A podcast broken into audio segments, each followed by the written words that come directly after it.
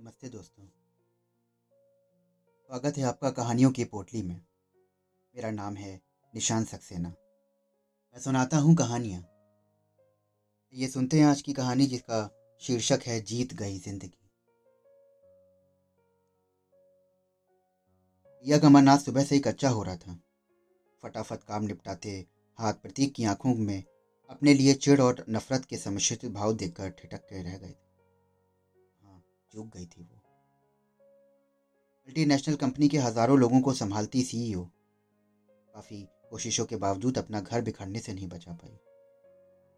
मन में दबा दुख और आंसुओं का आवेग आँखों के रास्ते बाहर आना चाहता था। इसी तरह जब्त कर गई रिया। सी उदास दीवारें और पराए होते अपने के बीच में रहना बहुत मुश्किल लग रहा था।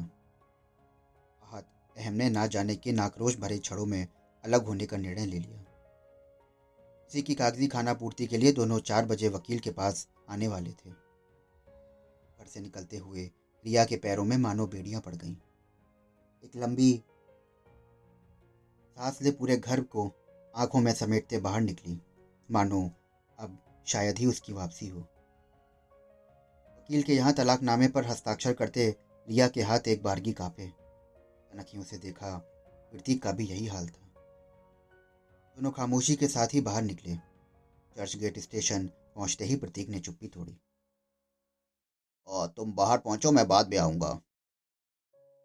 और उत्तर की प्रतीक्षा किए बिना ही दरवाजे के बाहर निकल गया। मेरा साथ घर तक भी उसको गवारा नहीं है। मन में रो उठी रिया शायद बाहर की मूसलाधार बारिश भी उसका साथ दे रही थी। लोकल ट्रेन में बैठते ही उसके विचारों की श्रृंखला फिर से शुरू हो गई। इतना प्यार किया करते थे दोनों एक दूसरे से। प्रेम में आकंठ डूबे रहते। दोनों के ही परिवार इस शादी से खुश न थे। सारी कठिनाइयाँ झेलते आपसी विश्वास के सहारे दो वर्ष का लंबा अंतराल गुजर गया था। बीतते समय ने प्यार की नींव और मज़बूत कर दी थी। लेकिन दोनों के परिवार वालों का दिल फिर भी नहीं पिघला। अब और ना इंतज़ार करते हुए दोनों ने कोर्ट मैरिज कर ली। दहलीज लांगते ही रिया, अय्यर, रिया प्रतीक माथुर बन। जीवन में खुशियाँ ही खुशियाँ। ऑफ़िस से घर लौटने का दोनों को बेसब्री से इंतज़ार होता, लेकिन धीरे धीरे ना जाने ये प्यार कहाँ खोता चला गया। प्यार की जगह कड़वाहट ने ले ली थी। बांद्रा स्टेशन पास आने लगा और विचारों को झटक कर रिया उठकर दरवाजे पर आई। अभी अचानक भयानक आवाज़ से जोरदार बम विस्फोट हुआ। वो कुछ समझ पाती। से पहले ही जोरदार धक्के से वो दरवाजे के बाहर फेंक दी गई। सर झंझना उठा। चारों ओर खून ही खून, मांस के लोथड़े और चित्कारें। चेतनावस्था में ही उसने देखा कि लोग उसे उठाकर दौड़ रहे हैं। दर्द की एक टीस पूरे शरीर में फैल गई। आँखों के आगे अंधेरा छा गया और शायद वो बेहोश हो गई थी। प्रतीक थके थके कदमों से घर जाने के लिए चर्च गेट पहुँचा। बाहर की दुनिया से बेखबर अपनी ही धुन में खोया हुआ था।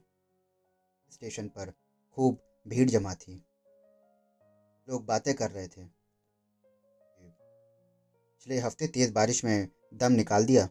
उसके बाद वो भिवंडी में हुआ दंगा दहशत फैल गया। दो दिन पहले शिवसेना की तोड़फोड़ से डरे लोग संभले भी नहीं थे कि आज 11 जुलाई का ये बम विस्फोट। पता नहीं और क्या क्या देखना बाकी है अभी। बम विस्फोट? प्रतीक के कान खड़े हो गए। पूछने पर पता चला कि सात जगहों पर बम विस्फोट हुए हैं, और वो भी प्रथम श्रेणी के डिब्बे में। प्रतीक के तो होश उड़ गए। हाथ पैर कांपने लगे। वो ज़ोर से चिल्लाया, रिया! सर पकड़कर नीचे बैठ गया। हाड़े मार मार कर रोने लगा, और विस्फोट छः चौबीस को बांद्रा में हुआ था, और रिया उसी ट्रेन में थी। लोगों ने प्रतीक को संभाला और उसे फ़ोन करने की सलाह दी। आपते हाथ ने जाने कितनी बार फ़ोन डायल करते रहे, पर फ़ोन ना लगा। ना ही मोबाइल और ना ही घर का फ़ोन। लगता भी कैसे? लगभग सभी मुंबई वासी और दूसरे शहर में रहने वाले लोग अपने घर वालों और रिश्तेदारों की सलामती जानने के लिए सब फ़ोन कर रहे थे, जिसके कारण सारे नेटवर्क जाम हो गए थे। काफ़ी रात हो गई और प्रतीक जल्द से जल्द बांद्रा पहुँचना चाहता था, पर ट्रेनें रद्द हो गई थीं। लोगों का बड़ा सा हुजूम चर्च गेट से भाईदर और विरार तक पैदल ही भूखा प्यासा अपने अपने घरों की ओर भाग रहा था। अनेक शंका और कुशंकाओं के साथ कि हमारा कोई अपना तो इस विस्फोट में नहीं। भागते पैरों को ताकत देने के लिए लोग रास्तों में मदद के लिए खड़े थे। स्थानीय निवासी और सेवाभावी संस्थाओं के कार्यकर्ता तो पीने का पानी से लेकर चाय बिस्किट तक बड़े ही अनुशासित तरीके से बांट रहे थे। कहीं कहीं आग्रह के साथ और कहीं मीठी ज़बरदस्ती के साथ। उन अनजान लोगों का प्रेम और अपनापन देख प्रतीक की आँखें बरबस ही गीली हो गई। इसी तरह प्रतीक बांद्रा स्टेशन पहुँचा। वहाँ का दृश्य देखकर उसका दिल दहल गया। मृतकों के शरीर के अवयव जहाँ तहां पड़े थे। हाथ कहीं तो पैर कहीं। सब और खून और मांस के चीथड़े। दर्द से चिल्लाते घायल लोगों का बिखरा सामान। ट्रेन की टूटी हुई खून से सनी खिड़कियाँ, उखड़ी हुई सीटें और विस्फोट की तीव्रता बयान कर रही थी। आसपास के लोग घर में डरकर दुबक कर बैठने की बजाय घायल लोगों को जल्द से जल्द अस्पताल पहुँचा रहे थे। चादरों और सीढ़ियों से स्ट्रेचर का काम लिया जा रहा था। कहाँ हो रिया? दीप की तो मानो धड़कनें रुक गई थी। अरे बाबा, यहीं तो हूँ। तुम भी ना खाम खा बेकार शोर मचाते हो। दीप की जान में जान आई। आँखों में चमक लिए उसने मुड़ के देखा तो ओह, नहीं। ये तो उसका भ्रम था।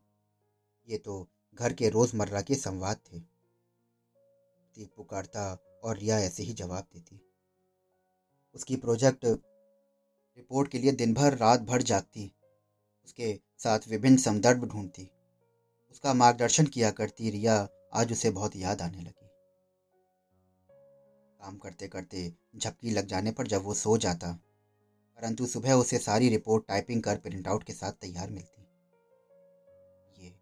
रिया का ही तो कमाल था। कि उसे भी सुबह घर के सारे काम निपटाकर ऑफ़िस जाना पड़ता था।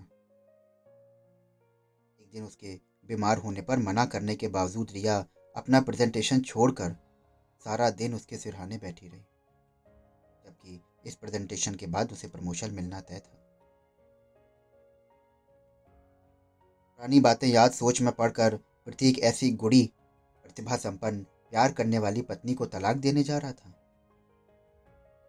का पहले खा लेना, उसे खाने के लिए ना पूछना। घर को सलीके से ना रखना और प्रतीक की चीज़ें बेतरतीब रखना। गीला तौलिया बिस्तर पर डाल देना, एक दूसरे के लिए वक्त ना होना। ये सब तो इतने बड़े झगड़े झगड़े की वजह नहीं हो सकती कि तलाक ही ले लिया जाए। हमारा ईगो हमारे प्यार से बड़ा हो गया था। प्यार का एहसास होने के लिए क्या इस हादसे का ज़रूर होना ज़रूरी था? यदि वो पहले ही समझ पाता तो शायद रिया को इस तरह ना खोता। बेकार है उस पर। मन ही मन सोच रहा था कि कहाँ हो रिया तुम? एक बार तो दिख जाओ। चलते चलते थक गया था प्रतीक। एक और भय से पागल मन और दूसरी तरफ़ टीवी पर दिखता हाहाकार। इसे एक अस्पताल से दूसरे अस्पताल चक्कर लगाने पर मजबूर कर रहे थे। अस्पतालों की अवस्था तो और भी विकट थी, चारों ओर शोर ही शोर। हेलो, पचास बेड और भिजवाओ। एंबुलेंस प्लेटफॉर्म पर भेजो। सर्जन एस्थेटिस्ट को कॉल करो। साथ ही सांत्वना के शब्द। घबराओ मत, सब ठीक होगा। डॉक्टर जी जी जान से लगे हैं। डॉक्टरों द्वारा रक्तदान की अपील करने से पहले ही अस्पताल के बाहर लोगों की लंबी लाइन लग गई। दो घंटे में ही खून का स्टॉक पूरा कर दिया गया। विलक्षण तेज़ी, भावना और अपने पन्ने प्रतीक को हिम्मत बंधाई और रिया के जीवित रहने की आस भी जगाई। से लगा, पूरी मुंबई सारी रात नहीं सोई है। उस जैसे अनेक शोकमत लोगों ने दुख में प्रत्यक्ष और अप्रत्यक्ष रूप से अपना शिरकत की।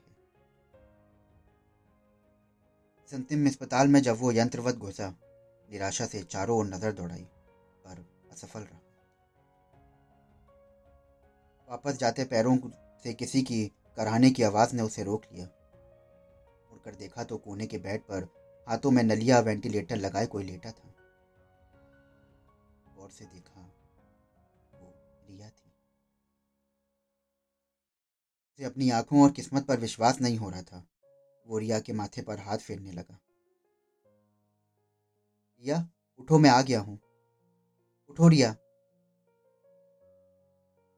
मगर रिया तो बेहोश हो चुकी थी। उसका हाथ अपने हाथों में लिए, उससे माफ़ी माँगता। बातें करता, प्रतीप रात भर जागता रहा। भयानक बम विस्फोट में रिया के बचने को एक चमत्कार मान ईश्वर की खूब मिन्नतें करता रहा। आज तीन दिन बाद रिया ने आँखें खोली। शायद ये प्रतीक का प्यार ही था जो उसे मौत के मुँह से बचान लाया था। डॉक्टर बोले ओ अब खतरा टल गया है। Thank you thank you doctor दबाई आँखों से प्रतीक डॉक्टर के पैरों पर गिर पड़ा। लिया आश्चर्यचकित सी। प्रतीक के उदास आँसू भरे चेहरे, सूनी आँखों और आगे बढ़ी हुई दाढ़ी को देखे जा रही थी। अपने हाथों में लेकर प्रतीक बहुत कुछ कह रहा था, पर रिया कुछ ना समझ पा रही थी। विस्फोट की तीव्र आवाज़ से इनकी, इसके सुनने की शक्ति चली गई है। डॉक्टर ने उससे ये कहा, वो प्राणाघात घबराने की कोई बात नहीं, लगभग सभी पेशेंट्स की यही समस्या है। एक से तीन महीने के अंदर यह समस्या अपने आप ठीक हो जाएगी। तीक ने चैन की सांस ली है सुनकर। हाथों में हाथ लिए, दोनों बड़ी देर तक रोते रहे। ये खुशी के आँसू थे। उनका प्यार खत्म थोड़ी हुआ था। वो तो जमी हुई काई के नीचे ठहरे पानी की तरह था। और अब तो ये जमी हुई परत भी हट चुकी थी। ज़िंदगी और मौत के बीच झूलती रिया के ने प्रतीक को एहसास दिलाया था कि वो रिया से अब भी बेहद प्यार करता है। साथ ही, ये भी छोटे मोटे झगड़े तो गृहस्थी में होते रहते हैं। उन्हें ज़्यादा तूल देना ठीक नहीं। के इस प्यार, लगाव और देखभाल को रिया भी महसूस कर रही थी और पछता रही थी। सब कुछ पहले जैसा हो गया था। बस बम विस्फोट से ना जाने कितनी जिंदगियाँ उजड़ गई थी। जुड़ी जिंदगियों में भी एक ज़िंदगी सवर गई थी। या के मुँह में से आश्चर्य मिश्रित चीख सुना तीक ने सर उठाकर सामने देखा। दोनों के परिवार वाले खड़े थे, जो टीवी में उन्हें देखकर यहाँ पहुँचे थे। भयानक हादसे ने सारी कड़वाहट मिटा दी थी, सर पर बंधी पट्टी और दोनों हाथों में जलने के जख्म पैरों में फ्रैक्चर लिए रिया ने उठने की कोशिश की। बस बस बहू जल्दी से ठीक होकर घर आ जाओ। ती की माँ ने कहा और दोनों खुशी से फूले नहीं समा रहे थे। खुशियाँ फिर लौट आई थी। हाँ, ज़िंदगी जीत गई थी। तो दोस्तों अभी आप सुन रहे थे डॉक्टर सुषमा श्री राव की लिखी कहानी जीत गई ज़िंदगी। आशा करता हूँ कि आपको ये कहानी बेहद पसंद आई होगी। अगर आप कहानियाँ सुनने के शौकीन हैं और ऐसी कहानियाँ और भी सुनना चाहते हैं तो हमारे चैनल को फॉलो करिए। सब्सक्राइब करिए। आपको ये कहानी कैसी लगी हमें ज़रूर बताएँ। डिस्क्रिप्शन बॉक्स में हमारा मेल आईडी और इंस्टा आईडी दिया हुआ है। इंतज़ार रहेगा आपके कमेंट्स का। फिर मिलता हूँ आपसे नई कहानी के साथ। तब तक के लिए स्वस्थ रहिए, मस्त रहिए। शुक्रिया।